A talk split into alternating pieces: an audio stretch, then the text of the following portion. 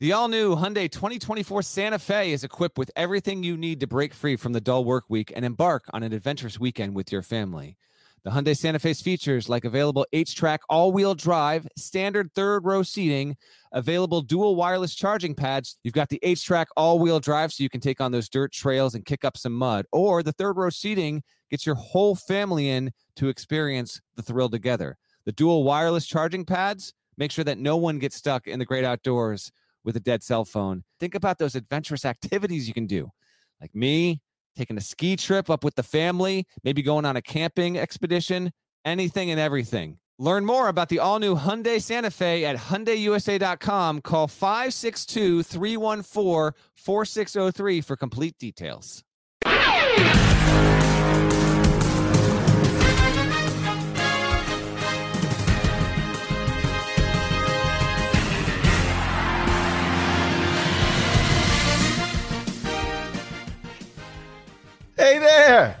Gary Parrish. It's Tuesday, March 8, 2022. Welcome back to the CBS Sports Eye on College Basketball Podcast, where we sometimes discuss camel fighting, dodo birds, and leaky black.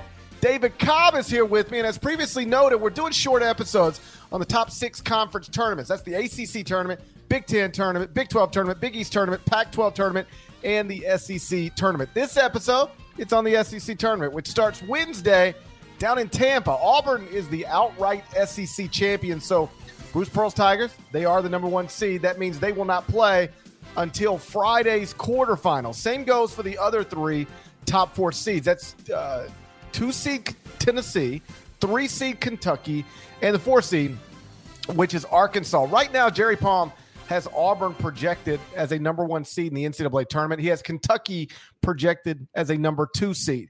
My guess is that if either one of them wins the SEC tournament, that team, the winner, will get a one seed in the other in the NCAA tournament. Um, and the other team, whether it's Auburn or Kentucky, will likely be a two or at worst a three seed. Is that how you see it as well, David? Winner, as long as it's Auburn, Kentucky, going to be a one seed on Selection Sunday. And if Auburn and Kentucky, if you know, if they don't win it, then I think Auburn slips to a two. Maybe Kentucky slips to a three at worst. But uh, if one of them can cut nets in Florida, uh, they'll get a one seed a little later on on Sunday afternoon. Sure, and it'll depend on what happens in the other leagues as well. I kind of see it similarly in the Big 12. Like if Kansas beats Baylor uh, in the Big 12 title game, then I would see Kansas getting the one seed over Baylor. That's the same way as the SEC. I'm not a bracketologist, but it seems like winning a conference tournament title when you are right there on the cusp, especially in a year like this where the the that line between one and two is not as delineated perhaps as it has been in years past. I would think it, it would count for something. So, especially considering the fact that if we get a Kentucky Auburn uh, showdown in the title game, it'll only be the second meeting. We never got a rematch, and you were there for the first one on sideline duty for CBS how different is that game if uh, Kentucky has Ty Ty Washington for the entirety of it? If if Sahvir Wheeler doesn't have to leave the game for several minutes in the second half after running into another screen, and what would have happened if Auburn had made a return trip to Lexington? These are questions that uh, hopefully we'll get answers to this week. It's impossible to know what would have happened if Ty Ty Washington didn't have to lose. I uh, didn't have to leave that game, but we can talk about where that game was when he left. Kentucky was up nine points. And then Kentucky had to play, I believe, the final 28 minutes uh, without Ty Ty. And they were outscored by 18 points in 28 minutes. They were up nine when he left. They lost the game by nine. After the game, it's interesting um, because one of the Kentucky players, and I don't want to name him because I don't want to get it confused. I don't want to uh, assign this quote to the wrong person. But I remember one of the Kentucky players at least saying, we think we're better than them. You know, immediately after a loss to them, said we think we're better than them. We want to play them again. Obviously, we did not get a home and home in the regular season between these two schools, uh, but they could meet in uh, the championship game on on Sunday. Which, with all due respect to Tennessee, Arkansas, Alabama, LSU, everybody else in the league, I think another Auburn Kentucky game um, is what you know you're you're that's what most people would like to see. And if it does come down to that on Sunday, I think the winner is guaranteed a one seed, and the loser is a two, or in Kentucky's case, if it were to lose, maybe slip to a three. But it, you could see a situation where Auburn, Kentucky play for the SEC tournament title, and on Selection Sunday, regardless who you know, who wins, uh, the winner's a one, and the loser is a two seed. You know, Auburn is eight and four in quadrant one, six and zero oh in quadrant two, so they're twenty seven and four overall, fourteen and four in the first two quadrants, and they're going to play either Texas A and M or Florida on Friday. Could get Arkansas in the semifinals, and then we'll probably either get Tennessee or Kentucky in the title game. Kentucky uh, you know, impressive resume. Eight and six in quadrant one, four and zero oh in quadrant two. So twenty five and six overall. You know, two of those losses come when Ty Ty Washington has to leave and or Sahvir Wheeler has to leave early. Uh, they're 25 and 6 overall, 12 and 6 in the first two quadrants, zero losses outside of quadrant one, zero losses at home. Um, if they were, they're, they're going to likely going to play Alabama on Friday then probably Tennessee on Saturday. And whoa, whoa, whoa, whoa, whoa, whoa, Let me stop you. You don't see Georgia making a run, putting Tom, putting Tom Crean on, on their on their shoulders, and, well, and was, really. I was about to go to. I was about to go to the go-to line, which is crazier things have happened, but like in crazier things probably haven't really happened. Crazier than that. So uh, no, I don't think Georgia is going to be in the SEC tournament too long. So Kentucky uh, probably plays Alabama on Friday. Then I guess likely Tennessee on Saturday, and then either Auburn, Arkansas, or LSU on Sunday if they get that far. So Kentucky could, and this is my point, theoretically add three quadrant one wins in the SEC tournament. There is a path for them to do that. And that would, if they added them, get them to 11 and 6 in quadrant one with zero losses outside of quadrant one. That would I think undeniably be one seed worthy. And while we're talking about these one seeds, I think it's important to know um, we are recording this shortly before Gonzaga St. Mary's tips off on Tuesday night in the West Coast Conference tournament title game. If Gonzaga wins that, they're the number one overall seed. If they lose it, I still think they're a one seed. So the Zags are going to lock up. You know, there's four one seeds. One of them belongs to Gonzaga. I think Arizona is going to get another. So whether it's Kentucky, Auburn, Baylor, Kansas, Purdue, all these schools are probably just competing for two spots on that top line. And I think it really might come down to who wins the SEC tournament, who wins the Big 12 tournament. Kansas Baylor, I mean, yeah. If one of if one of Kansas Baylor wins the Big 12, that's a one seed. If one of Kentucky Auburn wins the SEC, that's a one seed to go with Arizona and Gonzaga. This week could make it really hard on the selection committee, though, because I don't know that in the Big 12, the SEC, the Big 10, I don't think there's any guarantee in any of those conferences that these things are just going to be uh, the, the clear cut favorites cutting down the nets on Saturday and Sunday. Because look at the SEC. We've talked a lot about Auburn and Kentucky so far, but certainly think Tennessee or Arkansas, sure. tipping my hand a little bit here, but have a chance to, to go and, and win it this week. And then in the Big 12, would anyone be stunned if if Texas Tech ended up emerging from that thing or or maybe even Texas? I wouldn't be.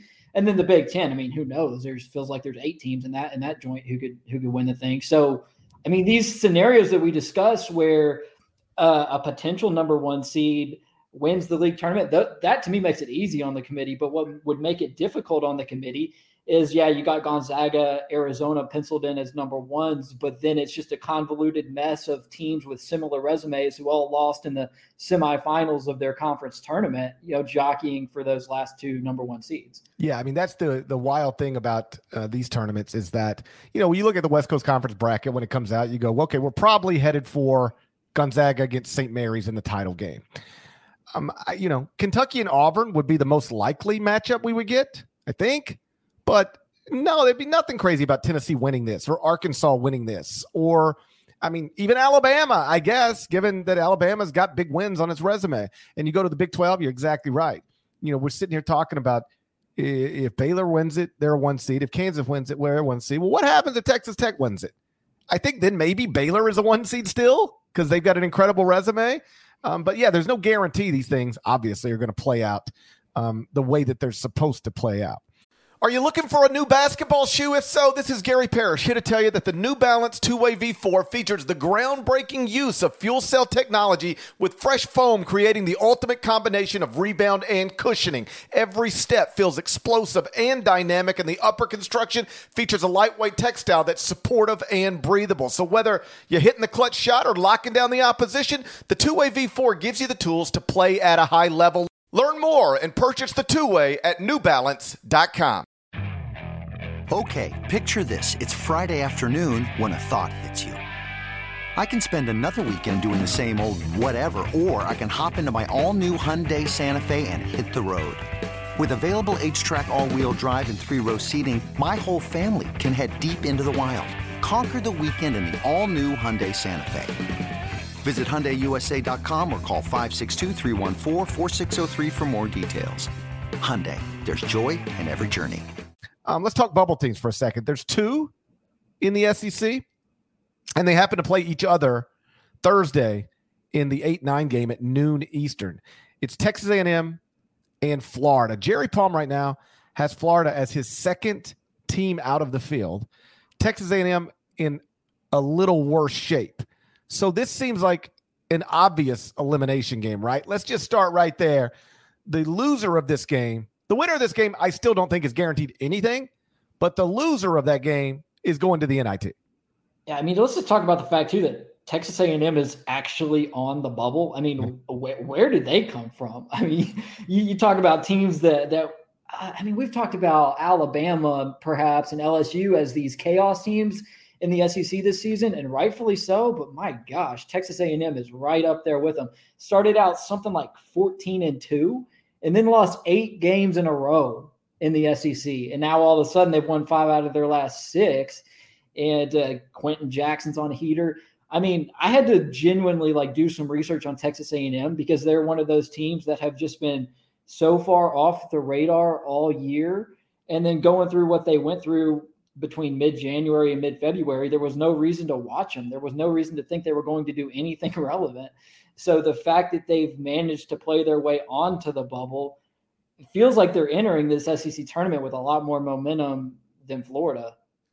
Well, uh, what what's interesting about A and M, just like you described. So, um, listen, Buzz Williams is the coach there, so they, you know, going to garner some attention because he's won everywhere he's been, and eventually, I I do believe he's going to win here too.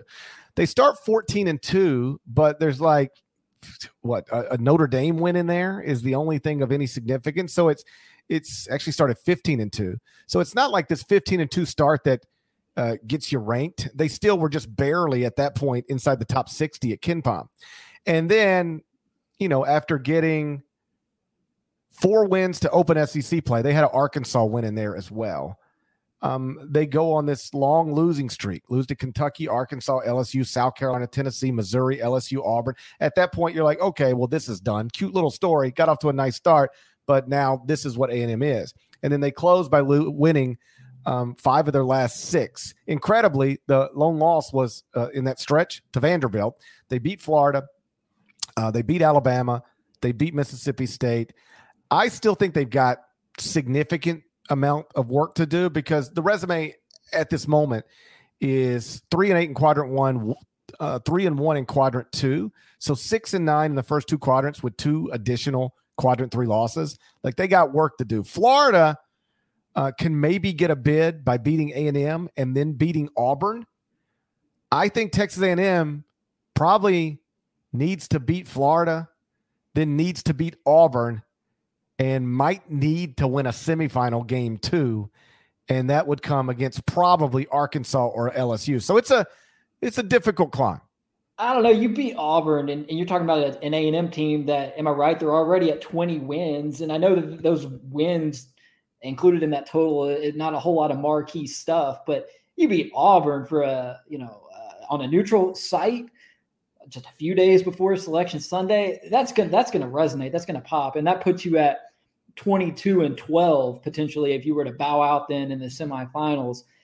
I don't know. That that feels pretty strong to me, but we'll see. A lot of it's going to depend on what happens elsewhere on the bubble. Texas A&M kind of the team I had penciled in on the, uh, the dark horse line in this tournament. I mean, they, have been playing some of their best ball. Like I mentioned, Quenton Jackson on, on a heater, kind of putting that team on his back offensively. And you know, Buzz Williams is the coach, so I'll take him over Mike White. Honestly, if we're if we're looking at a coaching matchup in this second round game, so maybe we'll see. Getting past Auburn feels like a little bit of an issue for me, but they only played them once, and it was at Auburn, which I feel like in some ways you just throw out everything that happened on the home floor of one of the top four teams in this conference because those four teams in league games this year were 35 and 1 combined at home. But you get them on the road or you get them on a neutral floor, and all of a sudden they're a lot more susceptible. And this thing's being played in Tampa Bay, Florida. So it feels to me like there could be some more upsets, some more tight finishes than maybe you would expect just by looking at the standings, where you see that clear delineation between the top four seeds and everyone else.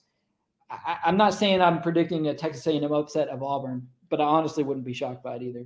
Well, Auburn is only five and three in its past eight games. They've been a little shaky, you know, a little shaky. Still very. Good. The guards got to get it going for them, man. Like when right. I was all up on Auburn earlier this year, K.D. Johnson and Wendell Green were were going nuts. Everybody was just kind of waiting for Allen Flanigan to return to his uh, form that he enjoyed last year when he was their leading scorer. And like, you know, as of late, it's been a little rough in the backcourt for Auburn. And I still like those guys. I think they're chaos agents who just play with a lot of swag and confidence and like guys that you can really get behind and buy into and, and who you would want to play with as a player. But uh, they need to show it. I need to see see see more good Wendell Green and more good K.D. Johnson than we've seen as of late. They strike me as the type of guards that are great to have when you know when when you're rolling, like you know when you're up and you, you're just you're beating somebody's brains in.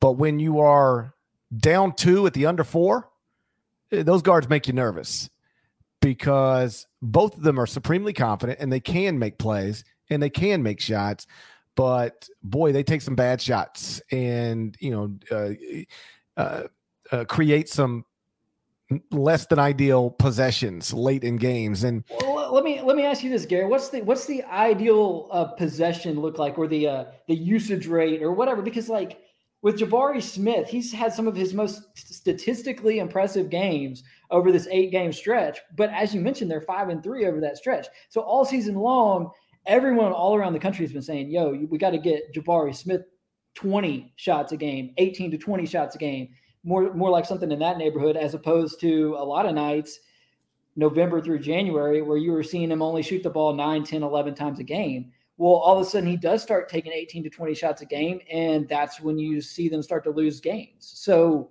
so what's that balance? And do you trust that Bruce is going to find that balance now as we get within a week or so of their season being on the line every time they touch the floor? I don't mind Jabari Smith getting 20 shots. You know, 15 to 20 shots. That's fine with me. He's uniquely talented.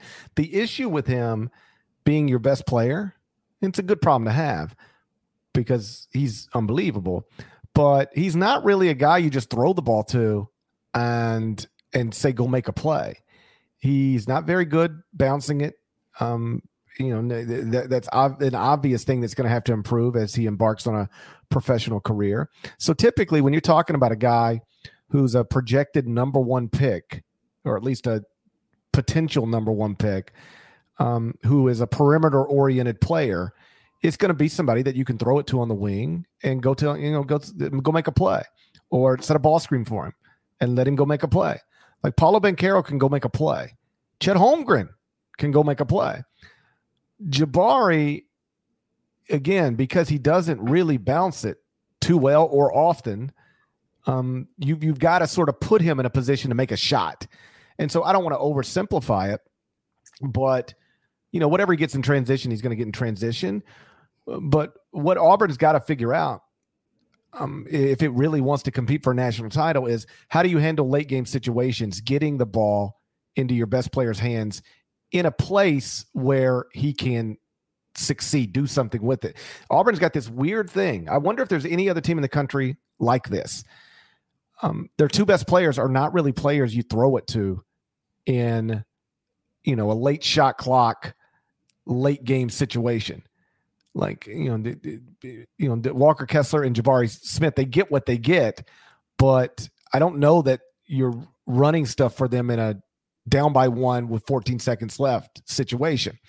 Uh, well, and they uh, tried it in that loss. Was it at Florida, right, where Wendell Green has the ball in the in his hands at the top of the key, and they they set up a high pick and roll with Walker Kessler. The look is there momentarily, but Wendell doesn't can't make the pass for whatever right. reason. And then you got Jabari coming off of a screen on the wing, but Wendell decides to put his head down and, and drive to try and go make something happen. And it's like, yo, you know, you got your two best players there available on that play, and and it it doesn't doesn't happen. You know, I wonder if the the the, the best spot for them in that spot is just a a pick and pop with Jabari. You know, he's he's legit six eleven, can shoot over anybody. He's a great shooter. Like, why is the worst thing in the world just getting him a pick and pop jumper? Like, you know, I I take that over a lot of the stuff we get from K.D. Johnson and Wendell Green, but I'll let Bruce Pearl and his staff figure that out. Um, you know they they've uh, they've they've done a nice job this season. I mean, they're a projected one seed right now, so we're nitpicking a little bit. When you are in championship week and projected one seed, your problems are smaller than most people's problems. But Auburn in a late game situation, um, you know that can get a little a, a little tricky. Um, right now, Jerry Palm projects it as a six bid league, the SEC. Auburn as a one seed, Kentucky as a two seed, Tennessee as a three seed, Arkansas as a four seed, and then Alabama and LSU as five seeds. So six bids, all top five seeds. And I ultimately do not think Florida or A&M gets there. I don't think they're going to crack it. I think they the winner of that first game will lose the second game to Auburn. I would uh, I, I would assume, but again, you know, wild things happen sometimes. What do you got for the SEC tournament title game? Yeah, I'm going Arkansas uh, over Kentucky, and uh, you know, woo pig, uh, woo pig, uh, obviously. So the reason I like Arkansas here is because if you look at their numbers and just pull up their page on Sports Reference or what have you, you're like, oh my gosh, this poor JD Notae, he gets no help whatsoever. And that was the case, in fact, during November and December and even into January when they started out one and three in the SEC. But as of late, Arkansas has been getting a lot of help. And so I think this is an Arkansas team that is very much following the formula of last year's Elite Eight team, a team that is getting a lot better as the season goes on. So Stanley Stanley Umude, 15.4 over his last 10. Jaylin Williams, 14.4 and 10.4 rebounds a game over his last 10. And then Au'Diese Toney averaging 10 points a game over his last 10 as well. And during that span, you've seen Devo Davis start to shoot the, th- the three ball fairly well in addition. So JD Notae is starting to get help, which is what this Arkansas team needed all along to be good. And they've already beaten Auburn once. Uh, they've already beaten Kentucky as well. So I've got Arkansas over Kentucky in the SEC title game. Now, granted, both of those victories I mentioned for Arkansas over those teams came at Bud Walton Arena. And we've covered the fact that these top four teams were just dominant at home. So the neutral site element of it does make it interesting, but it's not as if they'll be playing at Rupp Arena or playing at Auburn Arena. So I think Arkansas is the hot team right now. Their only two losses in the last two months are by one at Alabama and by four at Tennessee. So that's a team that's playing pretty well. I've got the same title game. I've got Kentucky against Arkansas. My semifinals would be Auburn against Arkansas, Tennessee against Kentucky. Then I got uh, Kentucky and Arkansas advancing to the championship game. And then I've got Kentucky winning it. I said on an episode of the Eye on College Basketball Podcast a few weeks ago that I thought Kentucky would lose one more time in the regular season and then not lose again until the NCAA tournament and that they would be a one seed in the NCAA tournament. And I think at this point, we are on track for that. They lost at Arkansas by a bucket. And now I just need them to win the uh, SEC tournament, and they'll be right where I thought they'd be. Uh, ultimately, I think that's what happens. I think Kentucky wins this thing. Remember, Kentucky has a home court advantage wherever it goes. Uh, you, you, it, it is technically a neutral court situation, but you'll see a lot of Kentucky blue in that building for every game. I don't know those Arkansas play. people though. They're they're on another level right now. Yeah, and Arkansas has been playing really well. Like you said, 14 and 2 past 16 games, lone losses, Alabama, Tennessee on the road by a total of 5 points. So I'm just going with frankly, the team I think is the best in the league right now. Because, like we mentioned, Auburn's been a little shaky, five and three in their past eight games. I think Kentucky's the best team in the league, and not not necessarily the team that deserves to be ranked highest right now. But I think I gotta win a game tomorrow. I want to. I'll take Kentucky if I got to take a SEC representative.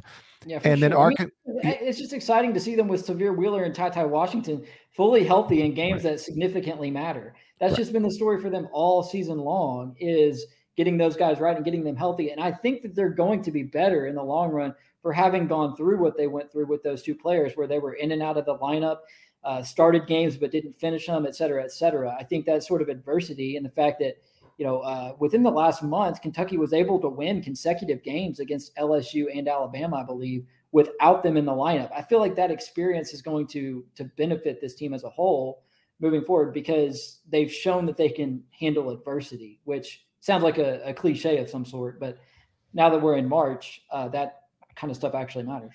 Oh, sure. And so, um, you know, Kentucky uh, I think is the best team. It's ceiling the highest of any team in the SEC. I'll take them to win it.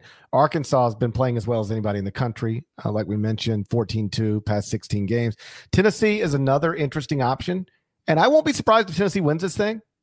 It, will run counter to what I think's going to happen, but I won't be shocked. The only issue with Tennessee is they've got some big wins. Everything just about is at home. Uh, you know, away from home, I think the biggest win is probably a neutral court over North Carolina back when North Carolina wasn't any good. So if you want to be skeptical of the Vols, and I'm not, but the thing that you would point out is um, uh, they're not playing another game in Thompson-Boling Arena the rest of the season. So, um, so you know, how dangerous are they? Uh, watch them; they'll go to a Final Four for the first time in school history now. But it is notable that most of their big stuff it, it happened in Knoxville. Yeah, no doubt. Hey, how many of these uh, coaches in the SEC that we're going to see over these next few days? Um, how many of them are, are we not going to see again next year? That to me is an interesting storyline because, like Crean, you know, we know he's done, right? Or yeah, that's I mean, yeah. I mean, that's done. I mean, I mean, you know, Kermit, Cuonzo, uh, Mike White, maybe Frank Martin, Ben Howland. I mean, oh, there's a lot. I, I, think. I think right now, like if you just run through it, I'm looking at conference standings.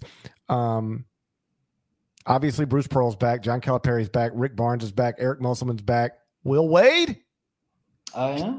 They just got their notice of allegations reportedly um, uh, recently. So as long as he doesn't get caught up with the violation stuff, he'll be back. But, you know, we'll see. Um, obviously, Nate Oats is back. Mike White is interesting. Like if Florida were to lose to Texas A&M, miss the NCAA tournament – if Ole Miss let it be known, if he let it be known to Ole Miss, I'll I, I'm ready to bounce to my alma mater. Would that trigger Ole Miss making a move on Kermit Davis? I mean, maybe, but for whatever it's worth, when I talked to somebody within the past few days about Kermit, they seemed to think Kermit was going to be safe at Ole Miss. That Kermit would be back at Ole Miss. People are less sure about Ben Howland at Mississippi State. You know, he's barring a surprise about to finish his seventh season with zero NCAA tournament wins. Um, there's a lot of. I was so optimistic.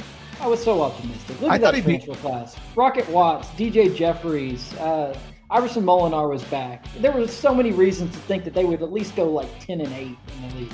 I thought they were a borderline top 25 team in the preseason, and it just never took shape. They're 17 and 14 now, 8 and 10 in the league. Um, I think Jerry Stackhouse is back. Cuonzo, I actually think is back. I think I, I think they'll give him one more year, see if he can rebuild this thing through the transfer portal. Um, Crean, it, it seems clear, gone. I think Frank Martin probably back. Um, gets one more year. Buzz Williams obviously back. So the two most likely, eh, Tom Crean and Ben Howland. And I suppose there's a scenario where everybody else is back. Yeah, I mean, it's just, it, it could be a high turnover league just looking at it because there's just a lot of guys who I don't feel certain about. Oh, sure. Like it, it, you, you certainly got a lot of guys who are worried or wondering about their jobs right now. Um, if I were to set, how about let's do it like this? I set the over under at two and a half coaching changes in the SEC. You taking the over the under?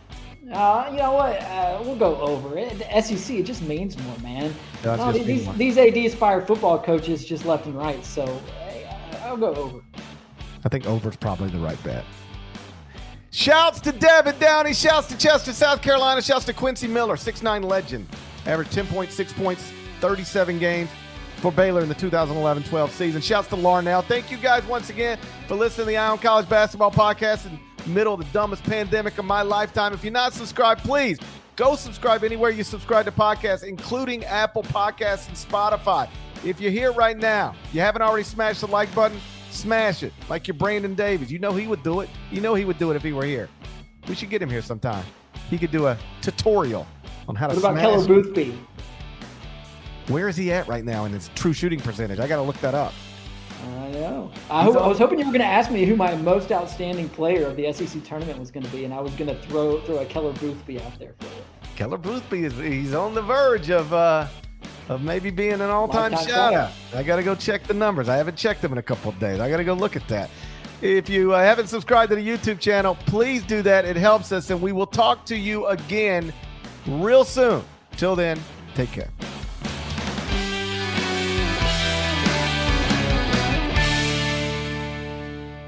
Let's go! It's the most all star studded challenge ever. And this time, it's every competitor for themselves. Best challenge ever! The Challenge All Stars. New season now streaming on Paramount Plus. Go to ParamountPlus.com to try it free. Terms apply.